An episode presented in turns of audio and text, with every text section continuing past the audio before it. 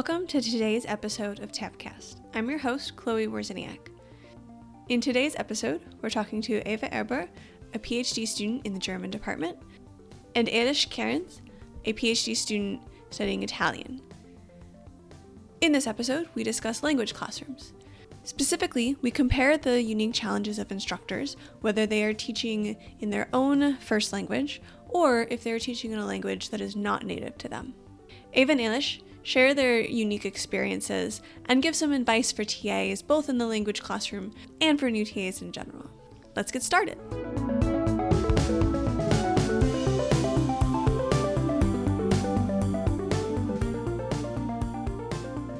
Could you tell us a bit about your background and your current role at Rutgers? Hi, thank you for having me here today. My name is Eilish Kerens. Uh, I'm a fourth year PhD student in the Italian department at Rutgers University. Um, however, I came from UMass Amherst, uh, University of Massachusetts Amherst, where I did my undergraduate in communication.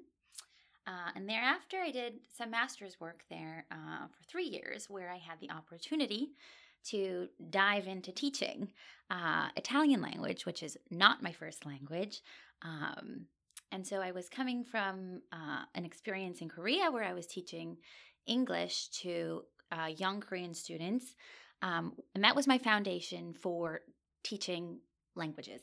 Um, yeah, thanks for having me too. Um, I'm Eva Erber. I'm also a fourth year graduate student um, at the German department. Um, I'm teaching German language there currently, and I'm a German native speaker, so I'm teaching my native language. Um, before I came to Rutgers, I studied in Vienna and the Netherlands. And through an internship, I got the opportunity to start teaching German as a foreign language in Bratislava in Slovakia at the university there. And through that, I found out that I really enjoy teaching language. I had no idea about that before, actually. And um, when I found out that the Rutgers PhD program comes with language teaching, I was very excited about it because I felt like not only can I pursue my research interests, but I can also get better at teaching language, which I really enjoy a lot. Could you describe some things that are typical to a language classroom or or maybe things that are atypical but that you do? Just give us a sense of what happens in your language classrooms. Good. So I just want to preface by saying this that yes, no language class is ever going to be the same. Um, you also have to look at your audience, um, their level, uh, each student has a very different personality. Um, and so you're going to be catering uh, every lesson to your student body. Um, but my, my lessons do tend to follow uh, a structure. So I usually be open my class with some sort of uh, warm up activity.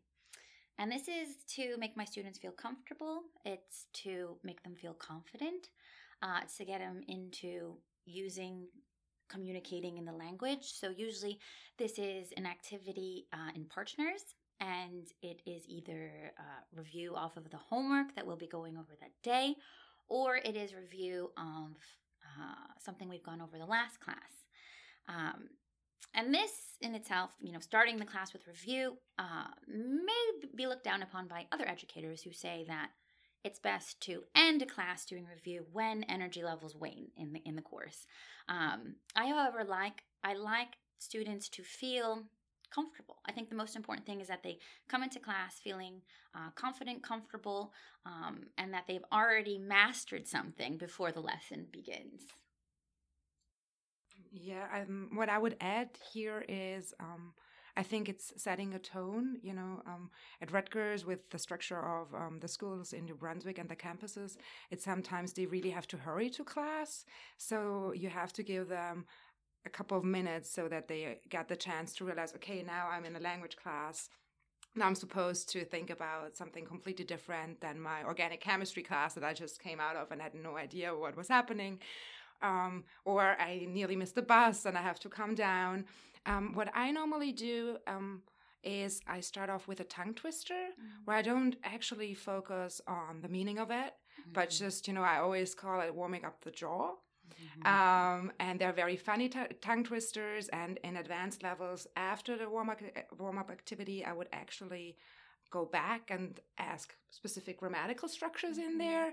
But with my beginner students, um, I normally really focus on just you know being able to make sounds because there are specific sounds that for english natives for instance or we also do have a lot of chinese natives or people from completely different languages you get a feeling of what the specific problems are. Not for everyone but there are general things that are more difficult for someone coming from from a specific language.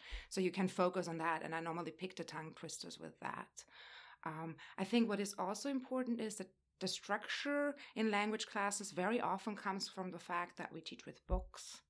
So there's a specific structure that comes by teaching with a book.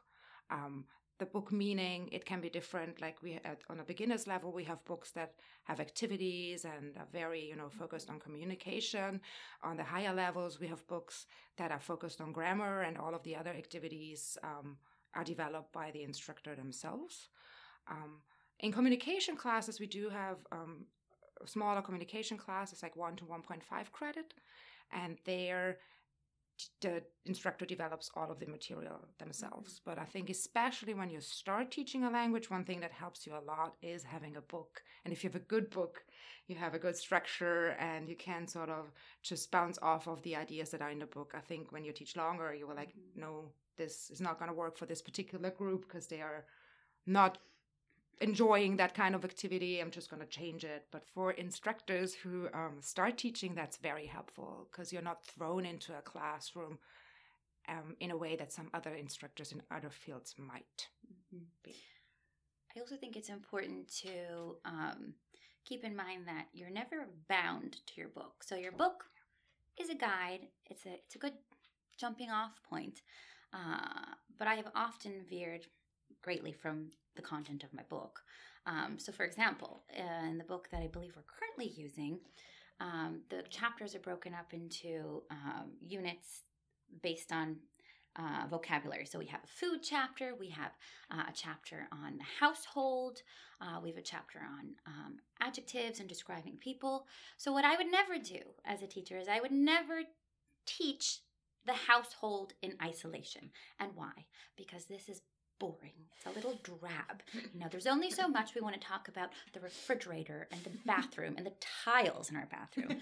so I, I'm always very mm, careful to make sure that I'm pairing uh, what might seem like a little bit more dry material with something uh, a little bit more emotive right um, so combining uh, combining different units even or you know bringing bringing something outside of the book into that lesson um, i completely agree, but I would also add that there sometimes are specific limitations, especially if there is more than one instructor teaching the same class, meaning that there are different sections for beginners German, beginners Italian, beginners Spanish. Because mm-hmm. I think that comes with certain limitations. If you're if it's very likely already that at the end of the semester there's not going to be the same amount of sections anymore, but let's say just one less, there is a certain, I think, responsibility for us instructors to make sure that the bases are covered in a similar way. Mm-hmm. Because um, I personally don't want my students to feel like they have a disadvantage mm-hmm. just we did, because we didn't end up doing everything. Mm-hmm. However, I completely agree that even with that kind of a more solid structure, you can bring in things. And mm-hmm. especially when you teach longer, you will do so automatically sometimes because you just suddenly think of this one activity that worked in another class. And you're just like, yes, of course I'm going to use that. And then maybe you figure out it works again or it, it mm-hmm. goes completely off and is not working because of whatever reason. Mm-hmm. But um, I think you do have, and you do develop a certain toolkit that sort mm-hmm. of is part of your teaching style as a language instructor. Absolutely.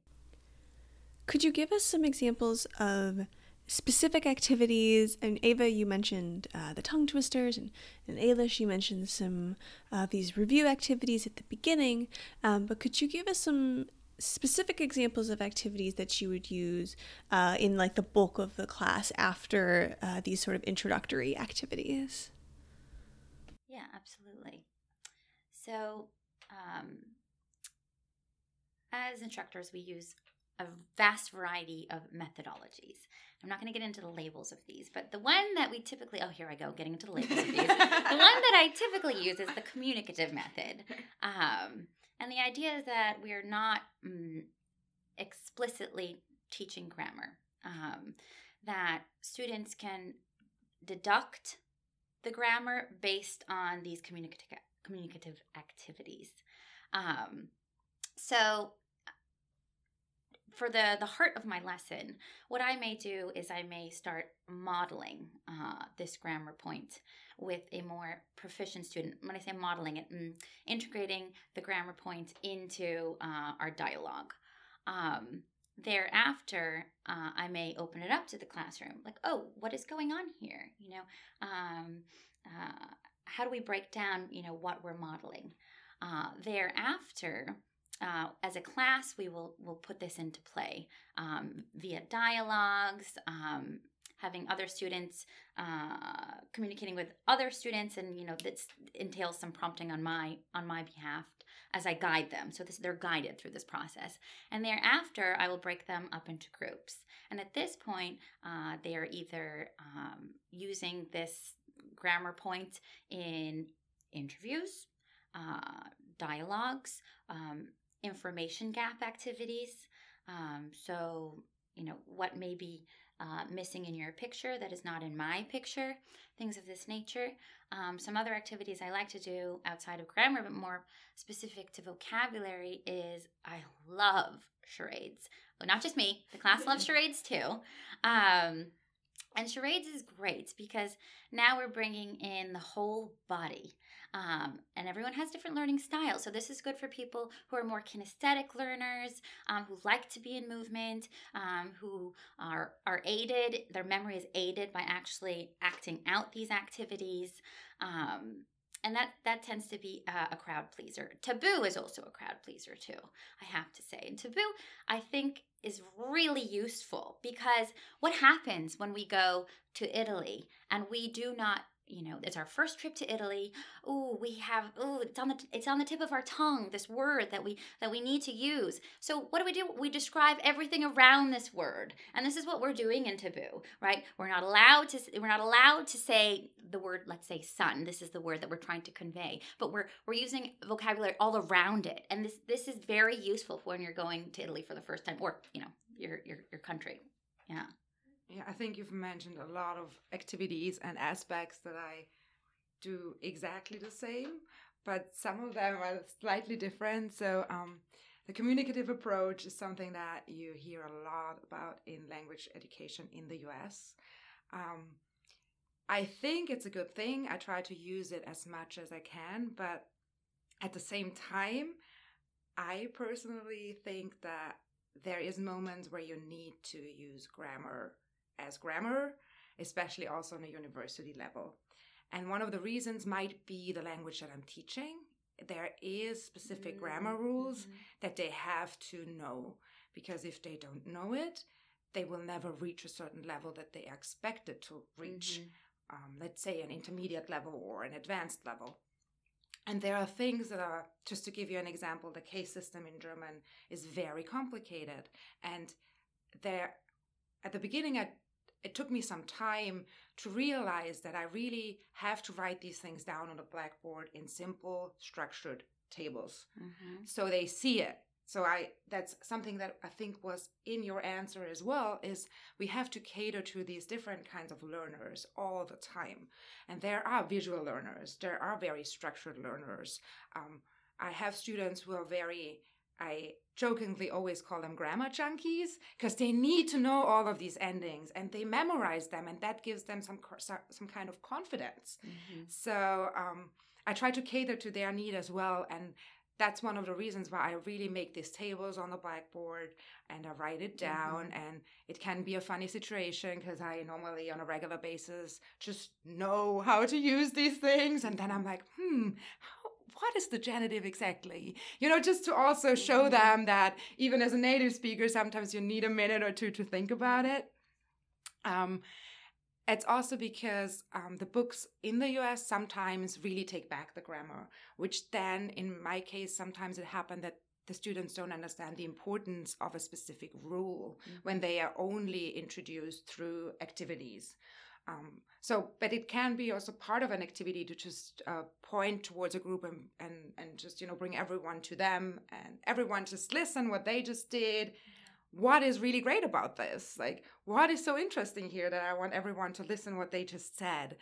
Um, another thing that I do, I think my activities actually, so the basic structure of activities can be very similar, but I think they still vary from level to level. So, for instance, when I introduce the alphabet, um, I play hangman, hangman with them repeatedly, and they love it, you know, mm-hmm. and um, it really helps. Or when I introduce the numbers, I play bingo with them. Um, and it's these kind of little activities, and especially with beginners, I always try to show them how much they already know, because mm-hmm. you know that's always the thing that you feel like the deeper you get in a language, the bigger the field that you just mm-hmm.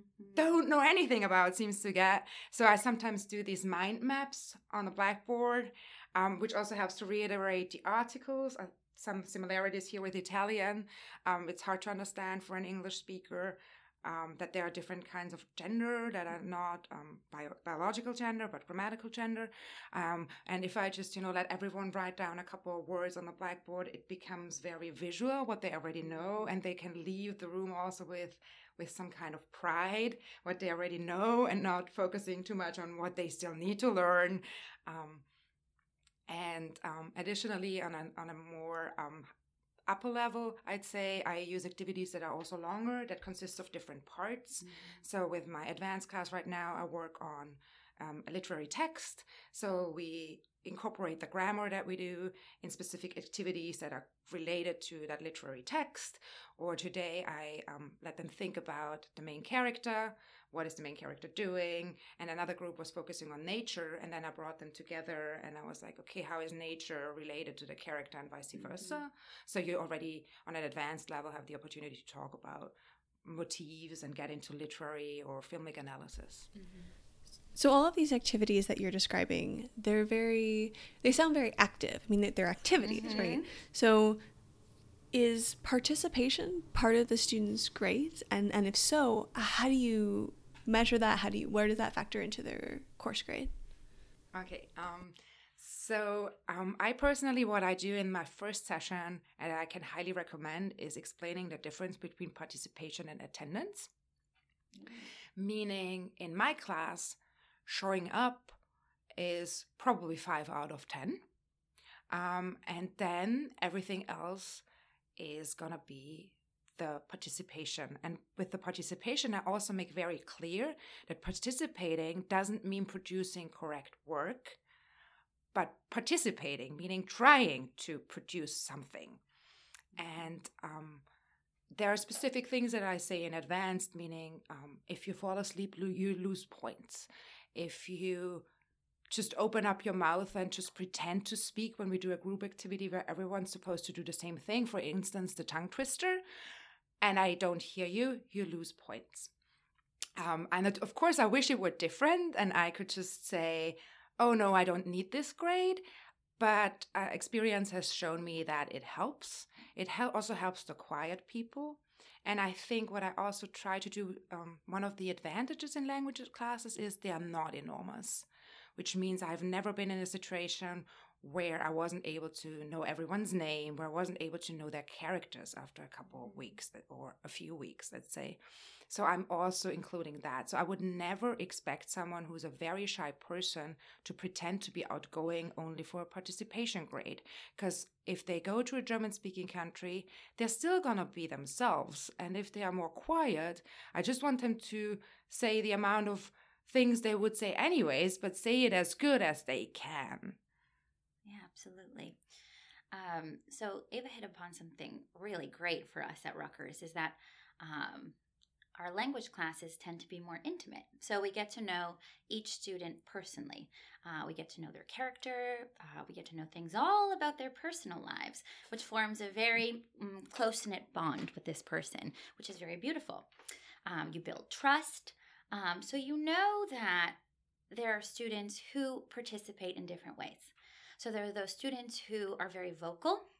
And I, I'd say that because uh, of our culture, maybe we tend to value the more outspoken student in class more.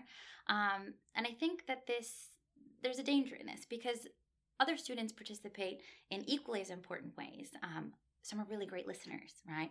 Uh, they're great at recalling things, um, helping those other students next to them, uh, taking excellent notes that they share with people. Um, and some of these students who are, you know, less vocal, uh, it's merely a matter of maybe needing more time to process. They are perhaps innately uh, more quiet. That is fine, right? That is fine. Um, and so some of these students do better in groups. So often to take a lot of pressure off, um, I like to break them into groups of no more than four because then a little bit of social loafing sneaks in there. um, and this is where I would say that uh, they become a little bit more experimental, uh, perhaps a little more confident. Usually, I try to give each student in this group a specific role, whether you're the scribe, whether you're the one who's relaying the information to the, the class, or uh, you're taking notes or putting something on the board. Um, so, participation, uh, it's it's it's it's hard to define uh, how how one should grade participation. But I will say that um, I'm a little bit different from Eva in the sense that uh, I'm less point oriented in the sense that um, I see that my students are coming to every class, they're making an effort, they're making lots of mistakes, and they're not feeling abashed about that. That's excellent. If I do notice that um, a student has been absent a few times, uh, he or she or they are coming in late to class, uh, then I will usually have a conversation with this student uh, after class or in during office hours, or you know that means taking a walk together and you know figuring it out. Um, but I tend to be a little bit more holistic when it comes to grades in general. Um, I think what I need to add with the points, what I do and what is happening generally, I think also in my department, is we do have a rubric for participation. So um, there is specific, there's a specific guidance here that makes it also easier for me to be able to deduct points fairly. Mm-hmm. That said, I completely, completely agree that um, having conversations is really important and that comes back to the fact that we have the advantage of being able to do so eh, because we don't have too many students. Um, but i sometimes also, also think um, and experience has so far not shown me otherwise that being strict with participation makes some students realize that their behavior has consequences in another way than just talking to them. That said, I would normally talk to them, and after that, if their behavior still continues, one very common example that I've experienced here is students being 15 minutes late and not letting me know that they have a class before because normally they don't, um, just coming in. So I would tell them that there's always going to be information in the first 15 minutes that will be only there in the first 15 minutes. And if they continue not showing up, then there will be a deduction in the participation grade.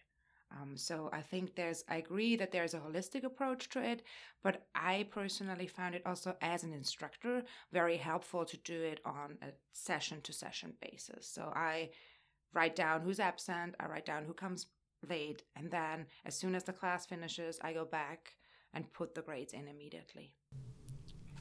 So, you've both mentioned teaching a language that is your own native language, um, but there's also been a bit of discussion about teaching a language that is not your own native language.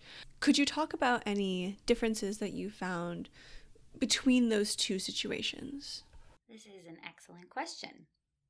Um, so, teaching in my native language, English, uh, I believe that I'm a much more spontaneous teacher. Um, and I'm not saying that I prepare less, but when I'm teaching in Italian, my non native language, I come with a toolkit, an endless treasure chest of backup tools. So this could be um, videos as a jumping off point, uh, songs. Uh, I tend to use more technology, I've noticed, when I am teaching Italian as opposed to when I'm teaching English. And I, I do consider this to be perhaps a form of compensation because my Italian accent is by no means uh, an accurate reflection uh, of, a, of a real a real Italian, you know, person from Italy. Um, so I like to give them other uh, outlets for listening to Italian native speakers from various regions in Italy, because as we know, there are lots of um, different colloquial languages, local languages, um, dialects. Uh, so it is important that they also have exposure to these. Um, but I do feel like I uh, have this treasure chest with me when I'm teaching Italian probably as a form of compensation for feeling like, oh dear, um, my accent, you know, isn't quite in line with uh, a native speaker's, um, or hmm, maybe I'm not as spontaneous. You know, if a student uses uh, wants to know synonyms for a certain adjective, maybe I don't have them bing bong boom right there uh, at the tip of my fingers. Uh, whereas in when I'm when I'm teaching English, I um, am incredibly spontaneous. Um, what do I mean by this? I mean by uh, I could go I could go into a class um, with a, an idea of how things will go, and very quickly it could go in a completely different direction. Um, and that would be completely fine with me. Uh, in in my Italian class, uh, this obviously happens too because you you never know how your students are going to react. Um, you're never going to know. Uh, be able to project uh, what mood they're in, you know, what uh, sparks their interest that day. Um, but I always have lots and lots and lots of organized backup. Um, I think you've mentioned some very, very important aspects that I will, I think, now sort of put my own twist on or work through. Um, just as a heads up, I've been not teaching another language, but I've been teaching um, comparative literature in English here, here at Rutgers, being a non native speaker. So I think teaching my own language and teaching in my own language comes with something that I think was in your answer as well, which is the gut feeling.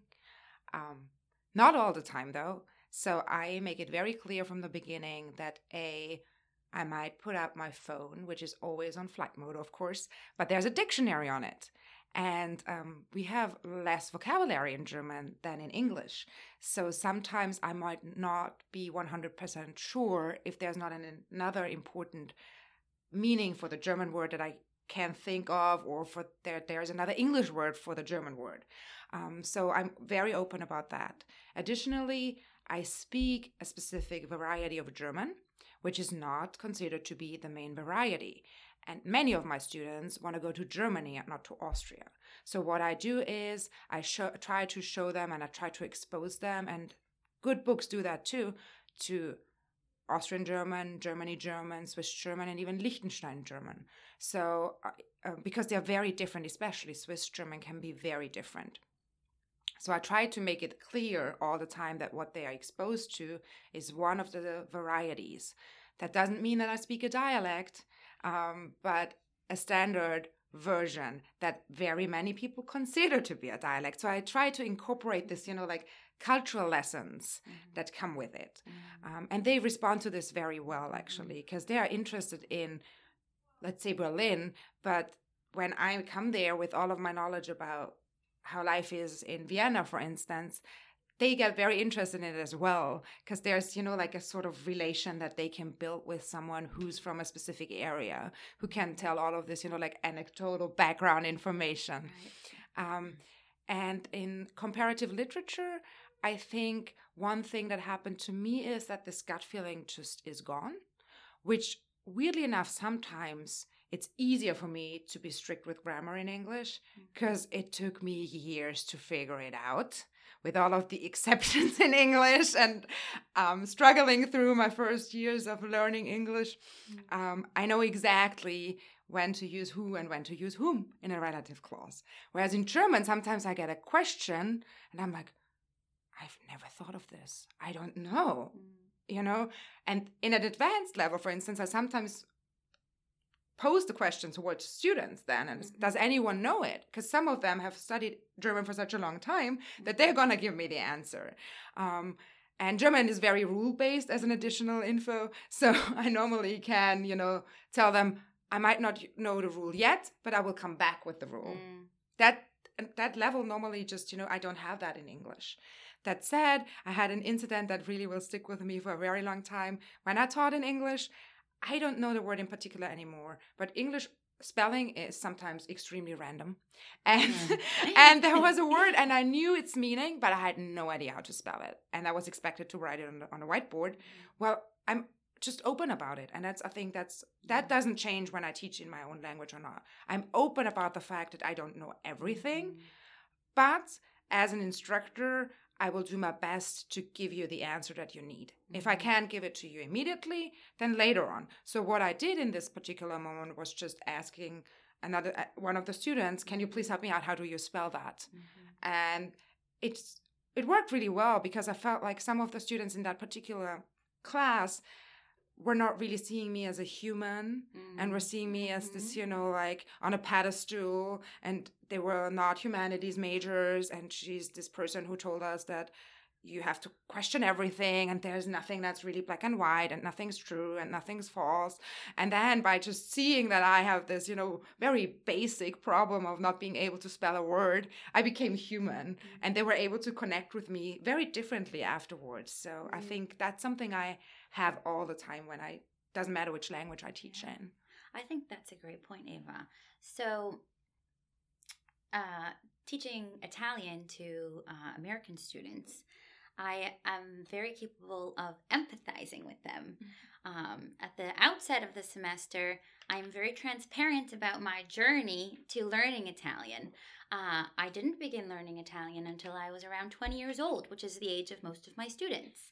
Um, and it happened very happenstance when I took uh, a year off of school to go and teach English in Italy, and I met a, uh, a strapping Italian man, and um, you know, I learned uh, very slowly in that environment. And then when I returned to the United States, I took classes more formally. So I like to tell them about my experience um, and how I initially started teaching myself. And uh, I give them an overview of many programs that I did in Italy so that they have an objective, like a goal. Oh, maybe one summer I can go and, and do that English program too. Or I can go uh, and work with students around Italy too. Um, so I like to inspire them on the outset, at the outset of the course, um, and to be very real about my experience. I tell them all of the silly mistakes I made, the embarrassing mistakes I made, uh, and they love it. They just they they giggle so much. Um, and then another thing is that Eva hit upon is that no, I'm not always going to have the answer to their questions. And it is really important that you are genuine, that you are honest, that you do not beat around the bush and that you say, I don't know. That is a great that is a great question. Can we look it up? And then it becomes a collaborative experience. And this takes away the hierarchy in the classroom. It makes it a much more collaborative experience. Um, and this is something that I, I do think that students appreciate is when uh, the instructor also participates in activities as opposed to standing back more passively and watching, but actually jumps in with a group um, without being overbearing, of course. Uh, but empathy. I think that I'm very capable of empathizing with the American students that I teach. And I didn't have the same empathy when I was teaching English to Korean students in Korea, uh, partly because grammar is something that I learned, you know, it's intuitive to me. Um, whereas when I'm teaching Italian, I'm I understand where they're coming from. I'm able to see where they're having trouble and really break it down for them because I struggle just like them. And I think that this helps them break down a lot of barriers they have, all mental barriers. So, oh no, I can't learn this language. I'll never be able to learn this language. Oh, yes, you will. Look at me. I'm your proof. Um, and, and they get a lot out of that. And I think that when they start learning the language, there is, I, I think that um, teachers who do not speak Italian as their native language are a huge asset perhaps as we go higher up into advanced courses and it comes to writing and things of this nature, um, maybe the native speaker is more appreciated in that context. Yeah, I completely agree that there are advantages thinking about one's own background in regards to language education. So, what I always do in the have in the back of my mind is experiences that I had as a language student. So, um, from coming from the environment of the school system in Austria, I had to take three languages during the course of middle and high school, and uh, I had bad and excellent instructors. So I think back to these moments and I think back to what was the problem with specific kinds of instructions. For instance, I've been told that I'm not going to be able to speak English ever.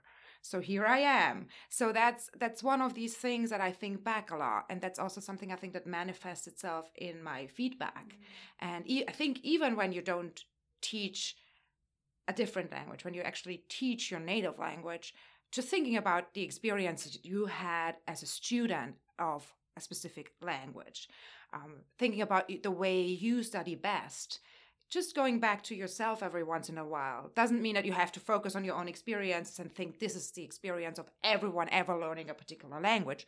Not at all. Mm-hmm. But for instance, when they make a particular mistake in German, which is the IE and the EI in German. It's Wein means wine, Wien means Vienna. Um, I always tell them that, and I always tell them it's not something I didn't do in English. So you can sometimes also draw from other languages. Uh, or I tell them that I made horrible mistakes when I translated Latin, and that's one of the reasons why I decided to not continue with it. Um, so I am very open about, you know, like my own experiences. And what I did over the last summer was taking a language class again, starting a new language. I took Spanish. I mean, I have a background of a little bit of knowledge in French, so it was not completely new to me, but it really helped me. You forget, and especially since I teach my native language, you forget about how it feels sitting in a class. Someone's using the communicative approach, is speaking to you, and you don't understand every word.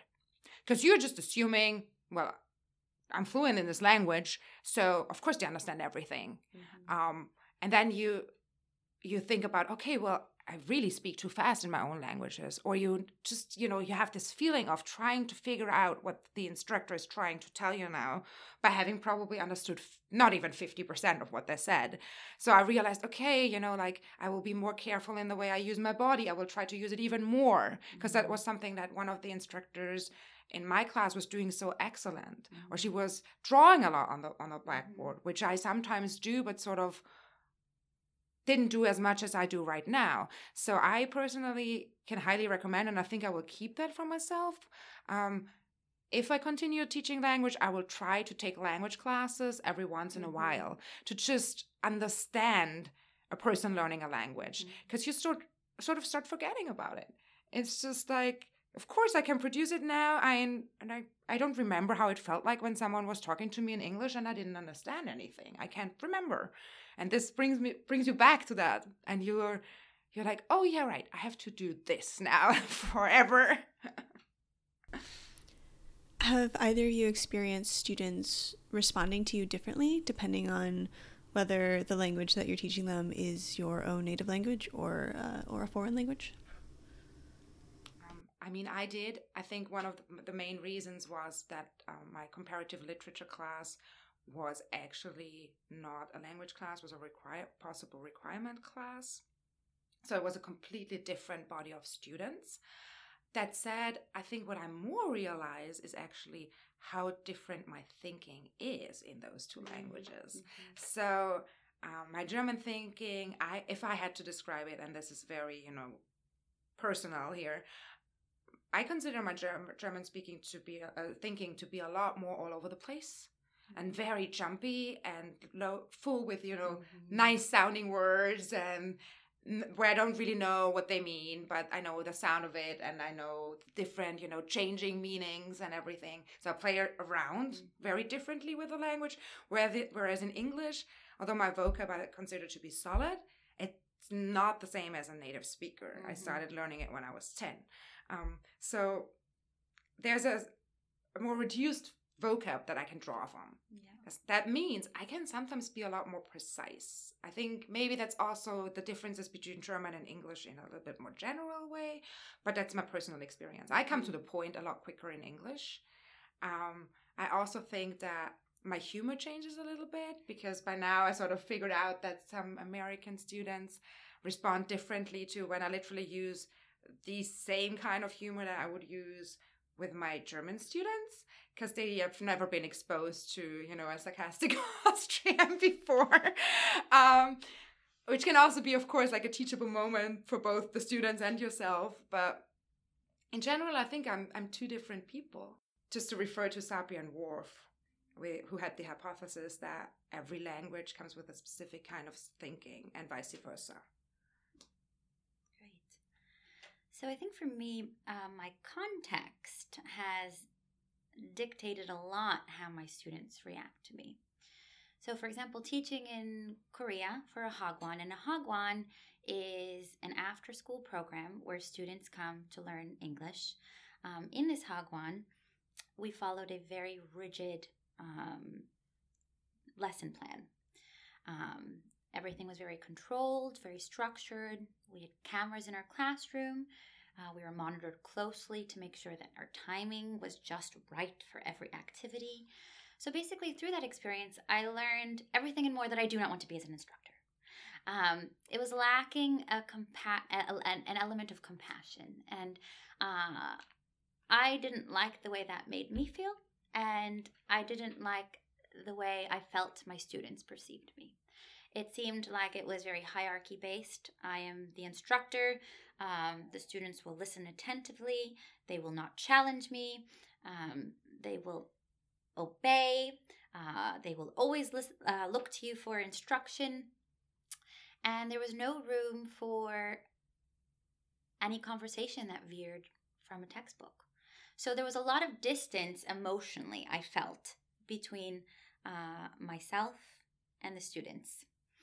Uh, that experience, uh, I, I, realized that um, I needed to be in an environment that was where I I could feel more like myself, right? And I believe that that's how I feel in the university system, um, especially here at Rutgers, where uh, I can definitely uh, imbue the class with my own creativity uh, and my own personality and the personalities of each student. Um, uh, I'm able to step back and say, time out, this activity is not working, or time out, you are not reacting well to this. Let's uh, talk about it, or let's change activity. You know, it was much more open, right? Less one size fits all. Um, and because of the nature of our lessons that are open and are flexible and more fluid, uh, I think my my students and I we have a much better relationship, right? Uh, I listen to them, they listen to me. It's much more collaborative. But that's what I was missing when I was teaching at a Hagwon. Um, there, unfortunately, there wasn't a whole lot of collaboration by nature of the program. And I also think something that we haven't um, mentioned yet is the fact that we do have pedagogy training as language instructors here at Rutgers, which is very helpful because now that I listen to what you have to say, Eilish, we have this meta level sometimes when we sort of we we get trained to reflect on what we're doing here and i think this is really really crucial to become a good mm-hmm. language teacher mm-hmm. and this also draws back to the idea that not all of your sessions like none of your sessions will ever be the same because mm-hmm. apart from the group and everything we as language instructors are evolving so that's one of the reasons i think why getting pedagogy training helps us understand that there's a specific kind of student body in front of us. We as instructors are different every day. We are different. We have a different toolkit because our toolkit, I, I don't know how it feels for you, Eilish, but for me, it's like I feel like it's open every class. And then I throw out three things every class and put three new things mm-hmm, in. And then I open it again the next class. And the three things go out and three things go in. So it's like this. I think my pedagogy training here has helped me to have this toolkit and to sort of adapt it over and over again mm-hmm. and thus also realize who am i as a teacher who am i as what is my teaching style because mm-hmm. um, i sometimes don't even know how I was te- how I'm teaching, and then I had a peer observation mm-hmm. or a pedagogy class where we talked about something, and it just clicks, and you're like, oh yes, exactly, that's part of my teaching style without me knowing it before. Mm-hmm. And um, I think that's one of the great things about teaching language that language pedagogy, there is a lot of tools already. There is a lot of research. There is a lot of data that we can actually draw from. From so we don't have to, although everything's experimental, there we already know some of the things that might not work for some students or might work for some students. And uh, that's why I'm, I'm actually very grateful that we have these additional opportunities to get a little bit of background information, to get a little bit of training. I can only speak for my department, but we have to observe three people teaching before we're allowed to teach our own class. Mm-hmm. And I saw three very, very diverse people. And I was able to get so much out of each and every one of them because yeah. everyone in a classroom teaches differently, and that's beautiful. Was there anything that you could share with us that in the in the dichotomy of the two situations uh, did you have any experiences that really stuck out to you uh, that resonated with you that really illustrated uh, the differences in in those two situations I think it's for me, it's actually the opposite. I think what I took out of it is that there are so many similarities in teaching um, a comparative literature content class and a language class that I would have never thought of before. Meaning also that uh, my ideas of activities in one class bleeding into the other class and vice mm. versa. I think what I have to mention here is that my comparative literature class was an active learning class set up in an active learning group environment which means that the entire basis of this class um, was to have group work. And coming from a language class where we work with groups all the time, where we change up the activities all the time, helped me a lot. And then at the end, I also realized that some of the activities that worked in my active learning classroom, they were bleeding into my language class because I realized that in one room, which I haven't realized before I started teaching the active learning class, there were many whiteboards. Mm-hmm. and i was only using two of them all the time with like two big groups. And then i came up with the idea maybe i can use the other two too and have mm-hmm. like small groups and everyone works on whiteboards. So it's like it sounds very obvious but it took me some time to figure it out. So i think it's there is very there there are very many similarities. There is some way of thinking that you try to teach some way of engaging with language and humanities that can be similar Mm-hmm. And I actually, that's actually what I took out of it. And if you had asked me before that, I'd be like, no, it's completely different. It's, it's like two completely different things. And no, it's not. It's a lot more similar than I thought and anticipated. Mm. I think in my two different experiences, one teaching in Korea, English, and teaching at the university setting, Italian, um, the emotional aspect. Um, teaching here in the United States, I think community building has been really essential to class dynamics. Um, again, coming back to making students feel comfortable and each student feeling valued and that they have a voice within the classroom setting. Mm-hmm. Um, this idea that we get to learn so much about our students through the language, it's almost like sometimes I almost feel like a counselor or a therapist of sorts. Or not just me, other students too feel this about their peers. And the fact that, oh, I know that Gina is a journalism major. Um, and the idea that, oh, yes, we can do a task based activity where we're going to do interviews today. You know, so catering it towards each student's major because in your classes you have people who study math, people who study uh, uh, English majors, you have, you know, and a vast array of students. So this just is again this idea that uh, you can really tweak um, and mold your lessons to to each student and, and each class. Um, and this was really lacking in my first teaching experience in Korea. This idea that um, you could use the language as a vehicle for expressing yourself, um, uh, for getting to know other students and other uh, other mindsets. So there's one aspect of uh, language classes that always sort of intrigued me, uh, coming from someone that has no experience teaching uh, in a language. This idea of there's sort of formal rules for the language, certain grammatical structures that, like, this is the rules for the, the formality of it. But that's not always how we all speak. And especially if this is your native language, you speak a certain way, and, and maybe the way you naturally speak wouldn't necessarily match exactly the formal rules and and maybe this can take the slang form of slang but maybe just sort of generally speaking in sort of an informal tone. I mean, does that come up in the classrooms? I mean how do you overcome that um, so that the students are learning what they're supposed to be learning and and the textbook says this is the formal thing and this is how it needs to be um, especially if, if like I said, if it's it's your native language, do you do you speak differently? Um, how do you overcome that?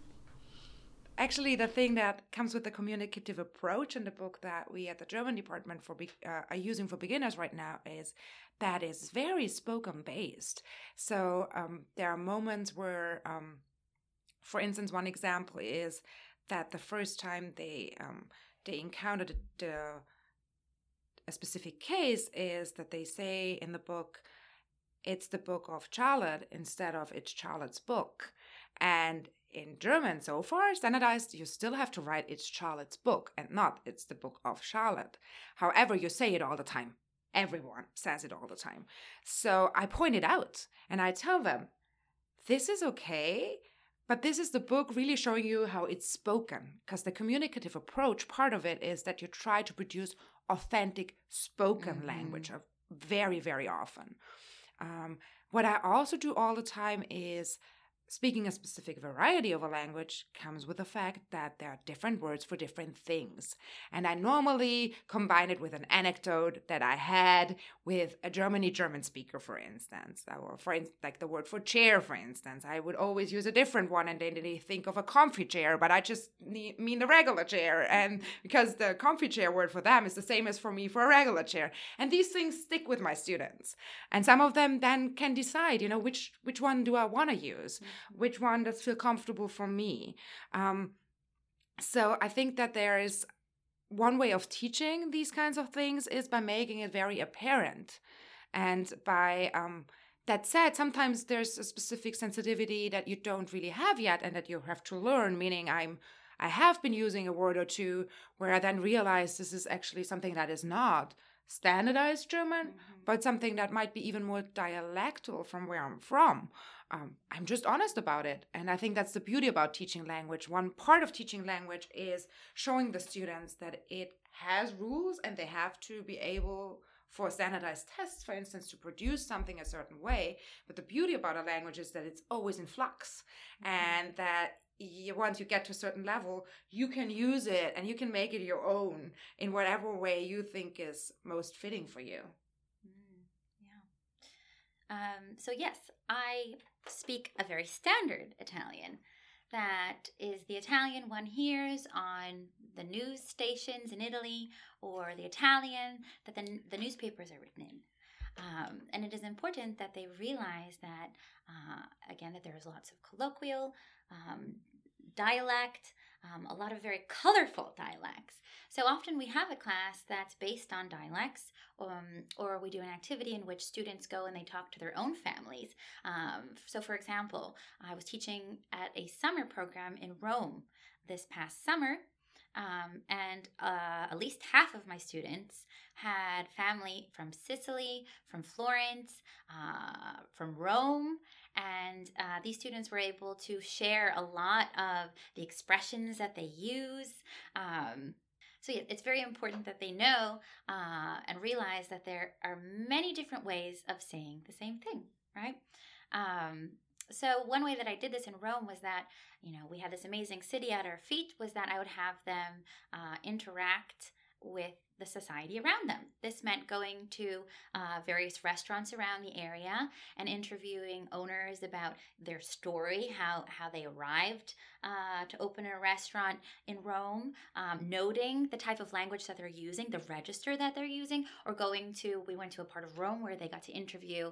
Um, uh, owners of art galleries and noting again, oh, like what, you know, was that, if was that accent from Rome or was that accent from Florence? So they they they start to uh, develop an ear uh, for the various um, the various local languages. Um, yes, and I think um, one way that you can mimic that to a certain degree, teaching both of us teach a language right now that is not overly present all the time here. I think Italian a little bit more in New Jersey than German, for instance, but it is a foreign language. So, one way of modeling that, let's put it this way, is trying to get as much authenticity in the classroom as possible, being it through your own um, variety and making obvious, or as a non native speaker, bringing in material, bringing in Italian speakers. Mm-hmm. Um, whenever there is an activity, um, I know from my book that they really, from the beginning, start using people for their recordings that have different mm-hmm. varieties. Mm-hmm. So even if someone speaks, I can hear, oh, that person is at least supposed to come from Switzerland. Um, so I I use it all the time. I'm always asking them, did you hear like what do you think about the R? Did you hear a difference in the R? How would you describe the difference in the R? What is that? Or even with my beginners, yesterday I showed them the weather forecast weather forecast for Germany, the weather forecast for Austria, and the weather forecast for Switzerland. And then I just, they're really beginners. So some of the things they didn't understand, but I discussed with them, what is the difference? And they were like, well, Germany, German is the fastest. And I was like, yes, I think so too.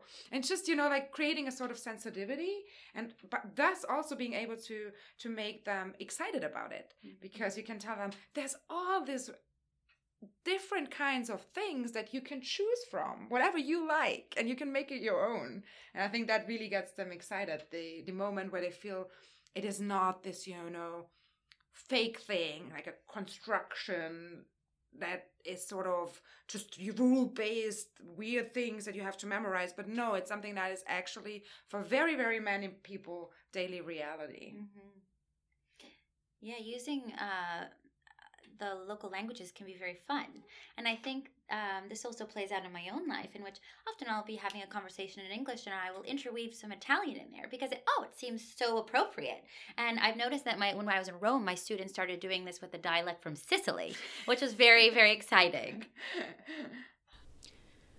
One question that I really like to ask my guests who are graduate students as PhD students, we have to be doing research. I mean, that is what the degree is about. But clearly, you're both uh, devoted educators and you think about teaching and you think about education. So, how have you found ways to balance the two? How have you been able to be both a devoted teacher and a, researcher? So, as graduate students, our priority should be, um, as our uh, advisors tell us our research. Um, however, I think that we are in the education system at a great time because it's now changing where um, teaching is becoming just as valued as research, uh, which is great news for me. Um, I love my research, but uh, I tend to innately perhaps be more um, more drawn to teaching. So I would say that I put about equal time into my teaching and my research at this point. I'm teaching a, uh, a class on fascism and culture this semester, which takes um, a lot of preparation on my behalf, and I and I love it. Um, and it is very time consuming. So I would say that uh, I spend my, half of my um, work time preparing for my lessons and doing my research. If I'm lucky, I can combine the two. So I've been able to integrate some of my own research into my lessons, which is wonderful because obviously I'm very enthusiastic about it. Um, the students offer multiple perspectives on it and it becomes very collaborative so any chance you have to uh, combine your research and your teaching is just amazing uh, probably rare but really wonderful yeah.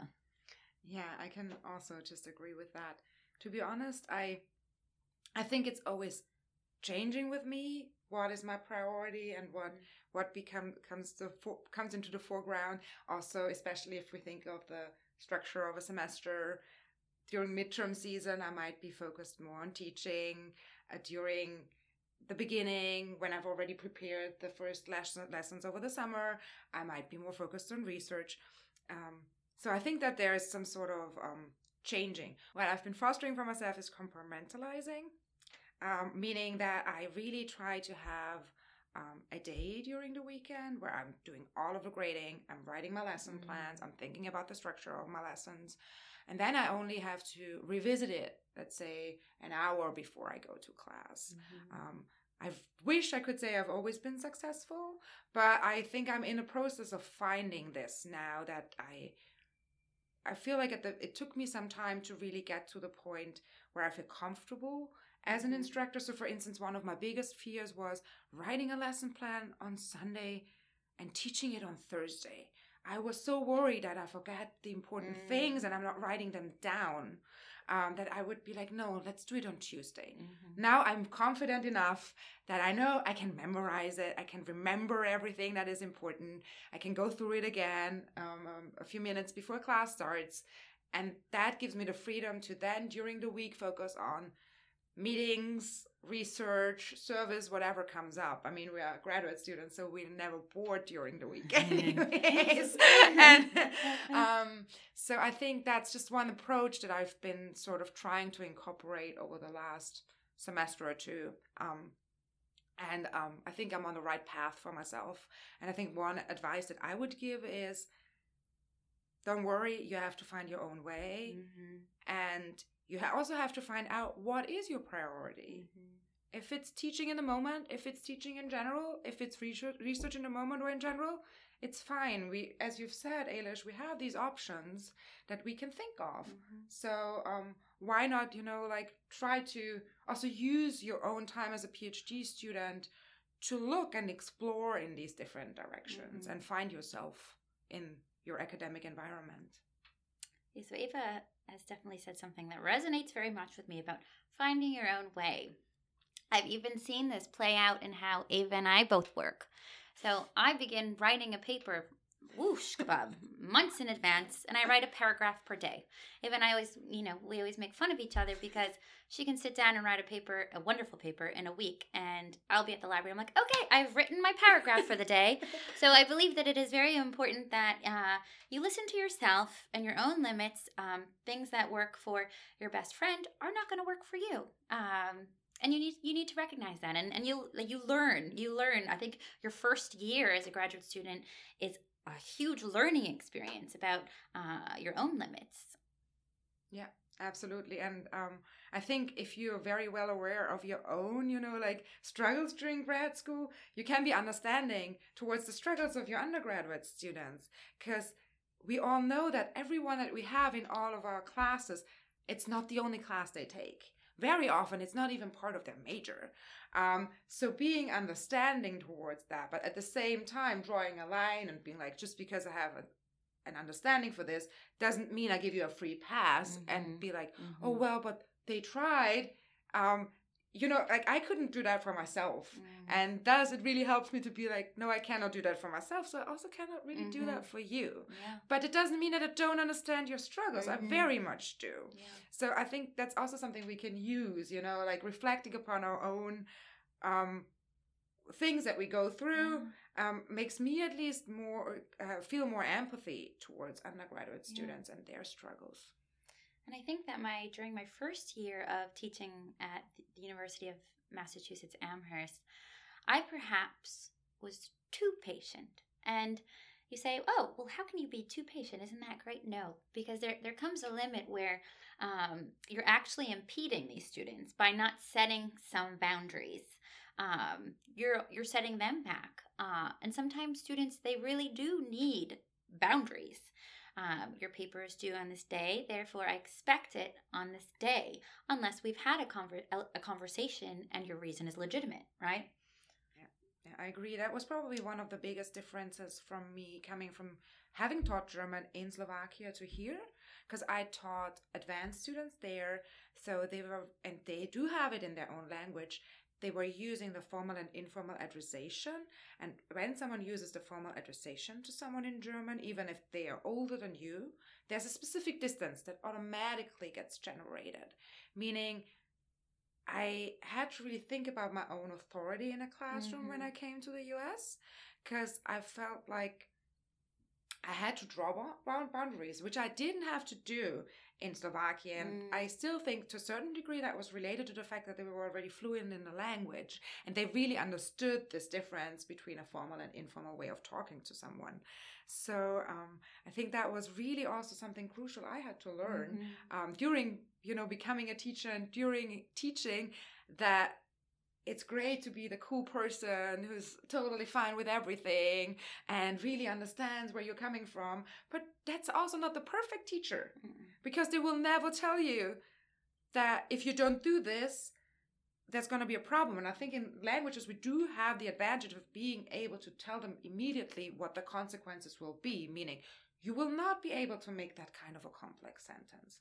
You will not be able to write a text message to your friend if you don't look at this in more detail. So I think we can give them like direct examples on how their behavior influences their the way their language learning and the language skills develop. Mm-hmm. So I, that's something that I use in you know like just explaining to them um, how not doing the homework or not learning vocabulary influences the class. And we are also lucky there is very much background information, very much research, very much data. So when you have a data driven person in front of you, you just pull something up and you're like, look here, here it, it's it that peop that these people did the research. They showed us why we actually give you a vocab to study before mm-hmm. class. Mm-hmm. Why we do this, you know, approach to let you do homework, then write your draft, uh, grade your draft, and then you do it again. Mm-hmm. So I think there's many ways of also explaining to our students why we're doing stuff.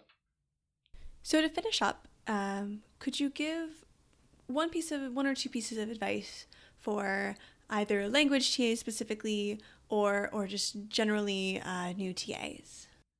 So I think it's important that you are your most genuine self in your classroom.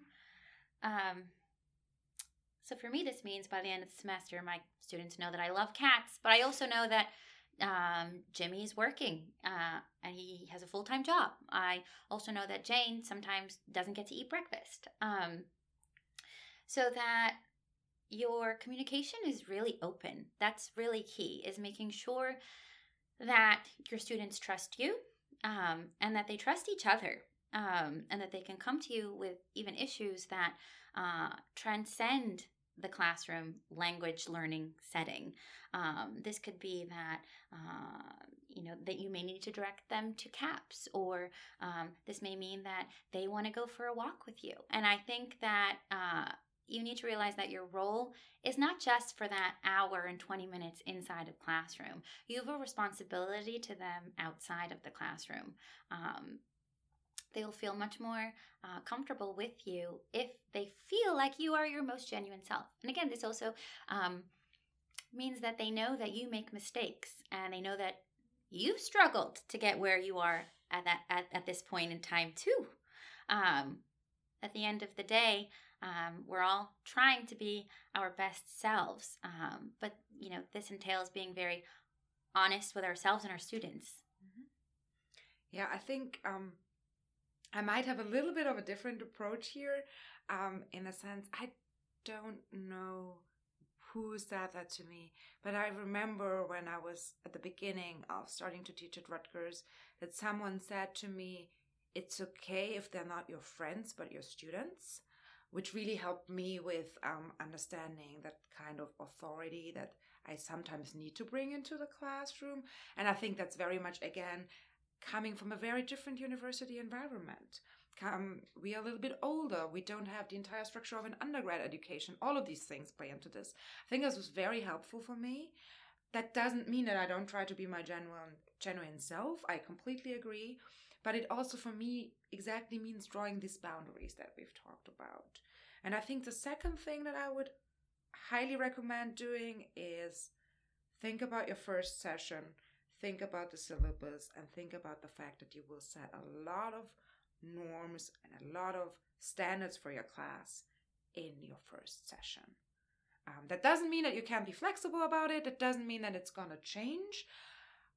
But I had no idea about the importance of the first session before I started teaching. Um, so that is probably something that I recommend everyone doing, and especially incoming TAs. Um, and I think I have a third one, which is actually ask your colleagues, ask your friends for help.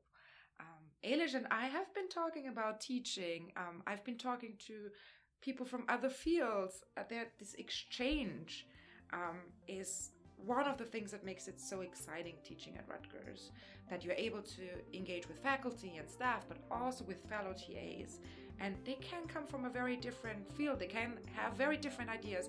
There's always something you can take out of what they have to say and what they have experienced. My thanks again to today's guests, Eva and Eilish. Any resources mentioned in this episode will be posted on our show notes, which are on our blog at taprutgers.wordpress.com. You can find more information about the TA project at our home on the web at tap.rutgers.edu. To keep up to date with the latest TA project news, follow us on Facebook or Twitter. If you enjoyed this episode, consider sharing with a friend. Until next time, thanks for listening.